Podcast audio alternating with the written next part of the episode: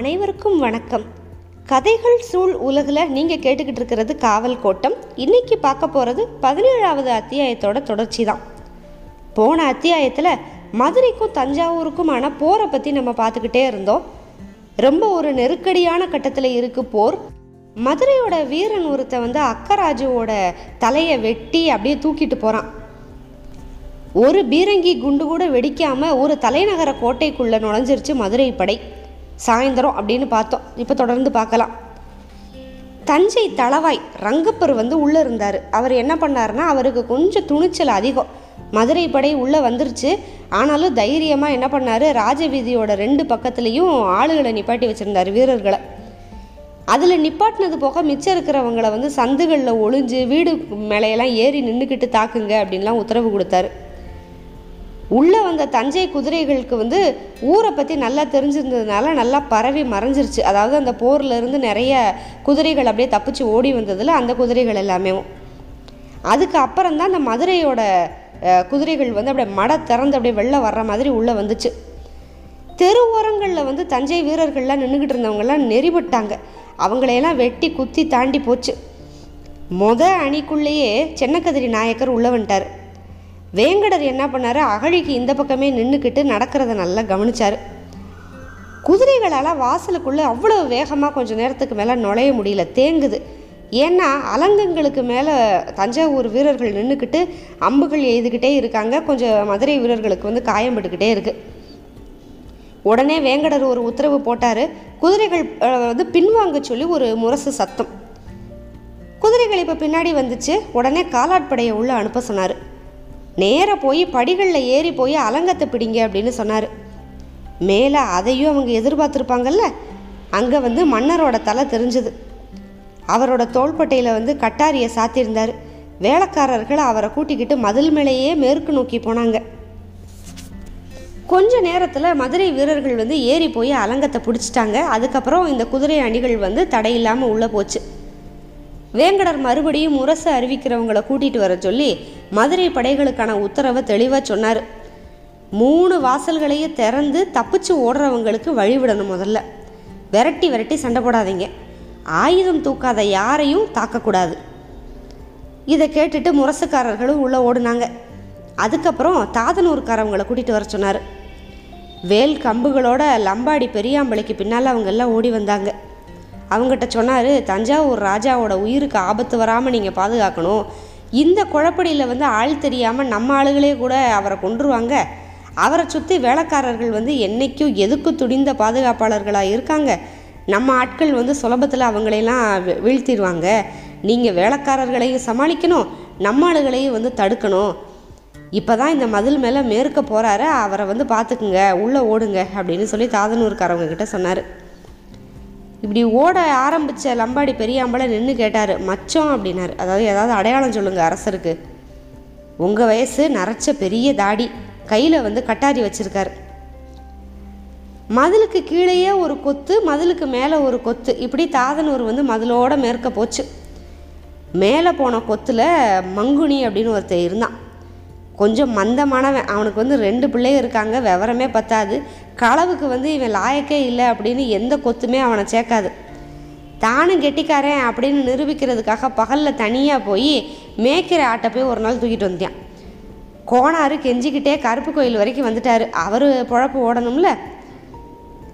கடைசியாக இவனுக்கு மேலே பாவப்பட்டு என்ன பண்ணாங்கன்னா பிள்ளைக தலையெடுக்கிற வரைக்கும் மதுரை காவலில் இருந்துக்க அப்படின்னு அவனை சேர்த்துக்கிட்டாங்க. அவனுக்கு ஒரே ஒரு திறமை தான் அவனோட ஓட்டத்தை யாரும் பிடிக்க முடியாது. தஞ்சாவூர் கோட்டை வந்து மதுரை மாதிரி ரெட்டை மதில் கோட்டையெல்லாம் இல்லை ஒரு மதில் தான். கல் கூட இல்லை செங்கல் காரை. மதுரையோட உள்பக்க அரண் வந்து ரொம்ப பிரம்மாண்டமான கற்களில் பண உயரத்துக்கு நிற்கும். இங்கே உயரமும் கம்மி. ஆனால் மதில் முதுகு ரெண்டு வண்டிகள் விலகுற அளவு அளவுக்கு வந்து நல்ல அகலம். அகழி அதுக்கப்புறம் அகழி வந்து தண்ணி இருந்துச்சு. எவ்வளோ தண்ணினா நிறை நீர் வைகையில் பாதி அகலத்துக்கு இருந்துச்சு அகழி. தாதனூர்காரர்கள் இப்படி மதிலோடையே நடந்து மேற்கு வாசல் வரைக்கும் வந்துட்டாங்க. ஏழு எட்டு வில்லாளிகள் மட்டும் கீழே இறங்குறதுக்கு பயந்து அலங்கத்திலேயே மறைஞ்சிக்கிட்டு இருந்தாங்க. தாக்கத்தான் வர்றாங்க அப்படின்னு நினச்சிக்கிட்டு தற்காப்புக்காக அம்புகளை வேற எய்துட்டாங்க. இந்த தாதனூர்காரவங்க போனாங்கல்ல அதில் பேயன் அப்படிங்கிறவரோட கையில் ஒரு அம்பு வந்து தச்சிருச்சு. அவன் என்ன பண்ணான் அந்த அம்பு வந்த திசையை பார்த்து ஓடி வேல்கம்பில் குத்துனான் அதுக்கப்புறம் மதில் மேலேயே ஓடுனாங்க. மங்குனி விரட்டிட்டு போய் வேல்கம்பால் ஒருத்தன் முதுகில் குத்தி கீழே தள்ளினான் அப்படியே ஒவ்வொருத்தராக விரட்டி ஆறு பேரையும் முதுகில் குத்திட்டான். கதிரி நாயக்கர்கிட்ட இருந்து இப்போ வேங்கடருக்கு ஒரு தகவல் வந்துச்சு. தளவாய் ரங்கப்பரோட கதை முடிஞ்சு சண்டை பெருமளவு ஓஞ்சு போயிடுச்சு அங்கங்கே நடக்கிற மோதல்கள் வந்து இன்னும் கொஞ்சம் நேரத்தில் முடிஞ்சிடும் குதிரைகளை பிடுங்கிக்கிட்டு ஆட்களை மட்டும் ஓட விடுங்க அப்படின்னு வாசல்களுக்கு சொல்லியிருக்கேன். அப்படியெல்லாம் செய்தி வந்துச்சு. எல்லா திசைகள்லேருந்து மொத்தமாக தெற்கு வாசலுக்கு முன்னால் வந்து கூடி மறுச்சு நின்ன மதுரை படைகளை ஒழுங்குபடுத்தி கட்டளையெல்லாம் இட்டு வீரர்கள் தொடர அரண்மனையை நோக்கி இப்போ தான் உள்ளே போகிறாரு வேங்கடர். அந்த தீப்பந்த வெளிச்சத்தில் வந்து வழி எங்கே பார்த்தாலும் பிணங்கள் அப்படியே குவிஞ்சு கிடக்கிறது தெரிஞ்சுது. மதுரை குதிரைகள் வந்து அப்படியே கூட்டம் கூட்டமாக அங்கங்கே விரட்டி விரட்டி ஓடிக்கிட்டு இருக்கு. எங்கே பார்த்தாலும் கூச்சலும் கூப்பாடுமா? இளவரசி எங்கே? அப்படியே தாதிகள்லாம் நடுங்கிக்கிட்டே கன்னி மாடத்தை சுட்டி காமிச்சாங்க. வேளக்கார படை அதை சுற்றி நின்று காத்துக்கிட்டு இருந்துச்சு. மதுரை குதிரைகள் வந்து அப்படியே வேளக்கார படையை மொக்க ஆரம்பிச்சிருச்சு. சிலர் தப்பிச்சு ஓடுனாங்க. ஓடப்பட்ட கதவுக்கு நடுவில் வீரர்களோட உள்ளே நுழைஞ்சு இளவரசியை தேடினார் வேங்கடர். ரெண்டாவது தளத்துக்கு ஓடுனப்ப கௌரி சிலைக்கு முன்னால் உட்காந்து மகாராணி கும்பிட்டுக்கிட்டு இருந்தா. தோழிகளோட தூரத்தில் சாளரத்துக்கு பக்கத்தில் இருந்தா இளவரசி. அவளை பார்த்ததுமே வேங்கடருக்கு மனசு அப்படியே சட்டு நிம்மதியாயிருச்சு. அவரோட வாழ்க்கையில் மிக சந்தோஷமான தருணம் அப்படிங்கிறது இதுதான். சொக்கன் வந்து அவரோட தோளில் ஏறி விளையாடின பிள்ளை. அவனுக்காக வந்திருக்கார் இல்லையா இளவரசியை கூப்பிடுறதுக்கு? மகாராணி அவரை பார்த்ததுமே கௌரியோட காலடியில் இருந்த குருவாளை எடுத்து நெஞ்சுக்கு நேரம் பிடிச்சிக்கிட்டே கத்த ஆரம்பிச்சிட்டா. பக்கத்தில் வராத அப்படின்னு.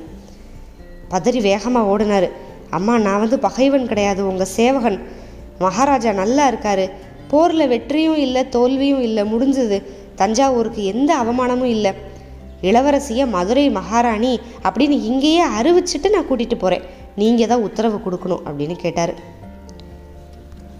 ஜெயிச்சவங்கனால ஒருபோதும் விஜயநகர பொண்ணுங்களை வந்து சிறையெடுக்க முடிஞ்சது கிடையாது அப்படின்னா மகாராணி. இல்லை இல்லை தஞ்சாவூர் வந்து தோக்கவே இல்லைம்மா. யுத்தம் நடந்துக்கிட்டு இருக்கு. நீங்கள் உத்தரவிட்டால் நான் இப்போவே போகிற நிப்பாட்டுறேன். இளவரசிக்கு மதுரை ராணி ஆகிறதுக்கு தான் விருப்பம். குழந்தைகளோட கனவை தடுக்காதீங்க அப்படின்னாரு. மகாராணிக்கு பதில் சொ சொல்கிறதுக்கு ஒன்றும் தெரியல அப்படியே வெறிச்ச கண்களோடு நின்றுக்கிட்டு இருந்தா. வேங்கடர் சடார்னு காலிலேயே விழுந்துட்டாரு. மங்கை தாயாராக நினச்சி கும்பிடுறேன். அப்படின்னாரு எந்திரிக்கவே இல்லை. அப்புறம் கொஞ்சம் நேரம் கழித்து மகாராணி சொன்னால் அவளை மட்டும் கூட்டிகிட்டு போ அப்படின்னா. கீழே வந்து வெறி கூச்சல்கள் போர் வெளிகள் கேட்டுக்கிட்டே இருக்குது தஞ்சாவூரோட வேலைக்கார வீரர்கள் புதுசாக வந்து மோதுறாங்க போல். அதுக்கப்புறம் ஜெய ஜெய ஜக்கம்மா விஜயீபவ அப்படின்னு விஜய கோஷங்கள்லாம் கேட்குது இதெல்லாம் கேட்டதுமே உடனே மகாராணி அப்படியே முணுமுணுத்தா. கௌரி தோத்துட்டா? அப்படின்னு முணுமுணுத்துட்டேவோ அந்த கையில் இருந்த குருவாளை அப்படியே நெஞ்சில் பாய்ச்சிட்டு கீழே சரிஞ்சிட்டான் இதை பார்த்ததுமே அம்மா அப்படின்னு அலறிக்கிட்டே இளவரசி ஓடி வந்து அந்த குத்துன குருவாளை எடுத்தா. என்ன நடக்குது அப்படின்னு எந்திரிச்சு வேங்கடர் நிதானிக்கிறதுக்குள்ள இளவரசி அதை தன்னோட நெஞ்சில் பாய்ச்சிட்டான் வேங்கடர் அரண்மனை முற்றத்தில் குதிரையில் அப்படியே தலை கவுந்துக்கிட்டே அப்படியே உட்காந்துருந்தாரு மனசில் என்ன ஓட்டங்களே இல்லை அப்படியே வறண்டு வெளுத்துருச்சு. வேகமாக வந்து அவருக்கு பக்கத்தில் வந்த குதிரை வீரர்கள் வந்து விஜயராகவ ராஜா கூட்டிகிட்டு வர சொன்னார் அப்படின்னு கூட்டிகிட்டு போனாங்க. வடக்கு வாசலை நோக்கி வேங்கடர் போனப்ப வீதி எங்கே பார்த்தாலும் மதுரை வீரர்கள் தான். தீப்பந்தங்களோட குதிரை வீரர்கள் வழி விலைக்கு விலைக்கு அவரை கூட்டிகிட்டு போனாங்க. ராஜகோபால சுவாமி கோவில் வாசலில் மதுரை வீரர்களால் அப்படி ஒரு கூட்டமாக இருந்துச்சு. குதிரை வந்து கோவில் முற்றத்துக்கு வந்தப்போ தான் வே மன்னரை வந்து வேங்கடர் பார்க்குறாரு கோபுர வாசலுக்கு நின்று அவர் சாமி கும்பிட்டுக்கிட்டு இருந்தார். அவரை சுற்றி வேலைக்காரர்களும் கூட்டம் நெருங்க விடாமல் அந்த தாதனூர்காரவங்களும் வட்டம் போட்டு வளைச்சு நின்றுருந்தாங்க. கூட்டம் வந்து நெருக்கி அடிச்சுக்கிட்டு இருந்துச்சு. இதெல்லாம் பார்த்துட்டு வேங்கடர் வந்து இறங்கி மன்னருக்கு பக்கத்தில் போனார். விஜயராகவர் கண்ணை திறக்கலை. கண்ணை மூடி கைகூப்பி தொழுதுகிட்டே நின்னார். தோளில் கட்டாரியை சாத்தியிருந்தார் அப்போது அந்த தீப்பந்த வெளிச்சத்தில் தான் வேங்கடர் நல்லா பார்க்குறாரு அது சாளுவ கட்டாரி. கூர் மடல் அப்படியே தங்கத்தில் இருக்குது பூண்கள் எல்லாத்துலேயும் நவரத்னங்கள். சாளுவ கட்டாரி. வேங்கடருக்கு அப்படியே மனசு நடுங்கி நடுக்கும் அப்படியே உடம்புக்கும் பரவிருச்சு.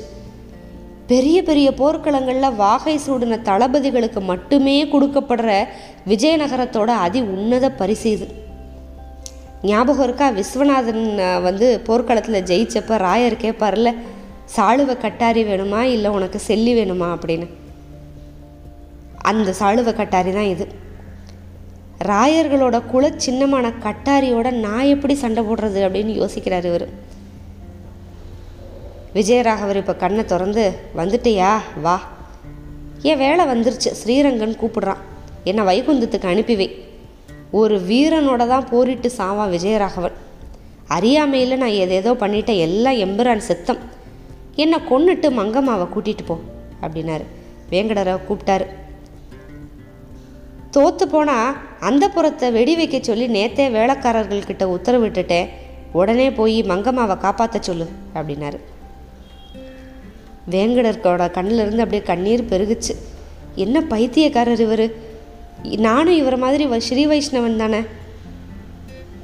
ஏன்னா பொதுவாக இந்த காப்பு பலிஜர்கள் இந்த விஜயநகரத்தை சேர்ந்தவங்களுக்கு இஸ்லாமியர்களுக்கு எதிராக அவங்க ஏகப்பட்ட போர்கள்லாம் பண்ணியிருக்காங்கல்ல இஸ்லாமியர்கள் கையில் பெண்கள் சிக்கிராமல் இருக்கிறதுக்காக அந்த புறத்தை எப்பயுமே அடியோடு அழிச்சிருவாங்க தோத்து போயிட்டா. சத்திரியன் அழலாமா வாடா அப்படின்னு கட்டாரியை ஓங்கிக்கிட்டு விஜயராகவர் பாஞ்சார் இப்போ வேங்கடர் மேலே. ஆனால் வேங்கடர் சண்டை போடாமல் விலகி விலகி போகிறாரு கட்டாரி ஆவேசமாக நெருங்கினப்போ உடைவாளை உருவி தடுத்துக்கிட்டே இருந்தார். கூட்டம் நெருக்கி அடிக்குது வேலைக்காரர்கள் வந்து அங்கங்கே வட்ட வட்டமாக நிற்கிறாங்க தாதனூர்காரர்கள் வீரர்கள் நெருக்கிற கூட்டத்தை விலக்கி விலக்கி தள்ளிக்கிட்டே இருக்காங்க. சாளுவ கட்டாரியோட கருங்காலி கணையில் வாழ் தடுக்கி வடு ஏற்படுத்திக்கிட்டே இருக்கு. அதை புரிஞ்சுக்கிட்டு வேங்கடர் உடனே வாழை பிரட்டி பிடிச்சு அதோட முதுகலை தடுக்கிறாரு. அந்த கட்டாரியோட கருங்காலி கணையில் வந்து எதுவும் சேதம் ஏற்படக்கூடாது அப்படின்ட்டு. ஆனால் மன்னர் வந்து வா வா வான்னு கூவிக்கிட்டே இருக்காரு. அந்த உச்சகட்ட தருணத்தை நெருங்குற மன வலிமையை கொடு அப்படின்னு சொல்லி ஜக்கம்மாவை வேண்டிக்கிட்டே மனசை கல்லாக்கிக்கிட்டு வேங்கடர் வந்து முயற்சி பண்ணுறாரு ரெண்டு பேரும் சுற்றி சுற்றி வந்துக்கிட்டே இருக்காங்க. வாழை மன்னரோட இடது மார்பில் இறக்க வேண்டியது தான் வேறு வழி இல்லை அப்படின்னு வேங்கடர் நினச்சப்ப தெற்கு பக்கம் அந்தப்புற பகுதியிலிருந்து பெரிய வெடிச்சத்தை அப்படியே அடுக்கடுக்காக கேட்டுச்சு. அது கேட்டதும் இனிமே மங்கம்மா உயிரோட இல்லை அப்படிங்கிற உணர்வு தாக்குச்சு விஜயராகவரோட மனசில். அப்படியே நின்று கண்கள் ரெண்டு பெருசாகி அப்படியே மிரண்டு முடிச்சார் கட்டாரியை ஓங்கி இருந்த கையை அப்படியே காற்றுல நின்றுச்சு ஸ்ரீரங்கா ராஜகோபாலா அப்படின்னு கத்திக்கிட்டே புத்தி பேதலிச்சு போய் வேங்கடரை விட்டுட்டு குறுக்கு மறுக்குமா ஓடுறாரு. கூட்டம் மறுபடியும் உள்ளே வர்றதுக்கு முயற்சி பண்ணிக்கிட்டு இருக்கு. இவர் புத்தி பேதலிச்சு போய் ஓடுறவர் அந்த கட்டாரியோட பாஞ்ச கூட்டத்துக்கு பக்கமெல்லாம் ஓடுறாரு. அங்கே எதிர்த்தாப்புல நின்றிருந்தான் மங்குனி. மங்குனியை தான் தாக்க வர்றதா நினச்சி ஒரு கண நேரத்தில் வேல்கம்பை பாய்ச்சிட்டான் கட்டாரியை கீழே போட்டார். பாஞ்சு போய் கட்டாரியை எடுத்த வேலைக்காரன் மங்குடியோட நெஞ்சில் அதை இறக்கிட்டான். விஜயராகவர் அப்படியே கீழே விழுந்துக்கிட்டே ரெண்டு கைகளையும் தலைக்கு மேலே தூக்கி கும்பிட்டாரு. ஸ்ரீரங்கா அப்படின்னாரு. ஒரு மிகப்பெரிய அழிவு எப்படி நடந்தது அப்படிங்கிற விவரத்தை ரொம்ப விரிவாக பார்த்தோம் இந்த பதினேழாவது அத்தியாயத்தில். இனிமேல் அடுத்து என்ன நடக்க போகுது? இந்த செய்தி எல்லாத்தையும் கேட்டால் சொக்கநாதன் என்ன சொல்ல போகிறான் அடுத்து யாரோட ஆட்சி காலத்தை பற்றி பார்க்க போகிறோம் எல்லாத்தையும் தெரிஞ்சுக்கலாம். காத்துக்கிட்டு இருங்க. மிக்க நன்றி வணக்கம்.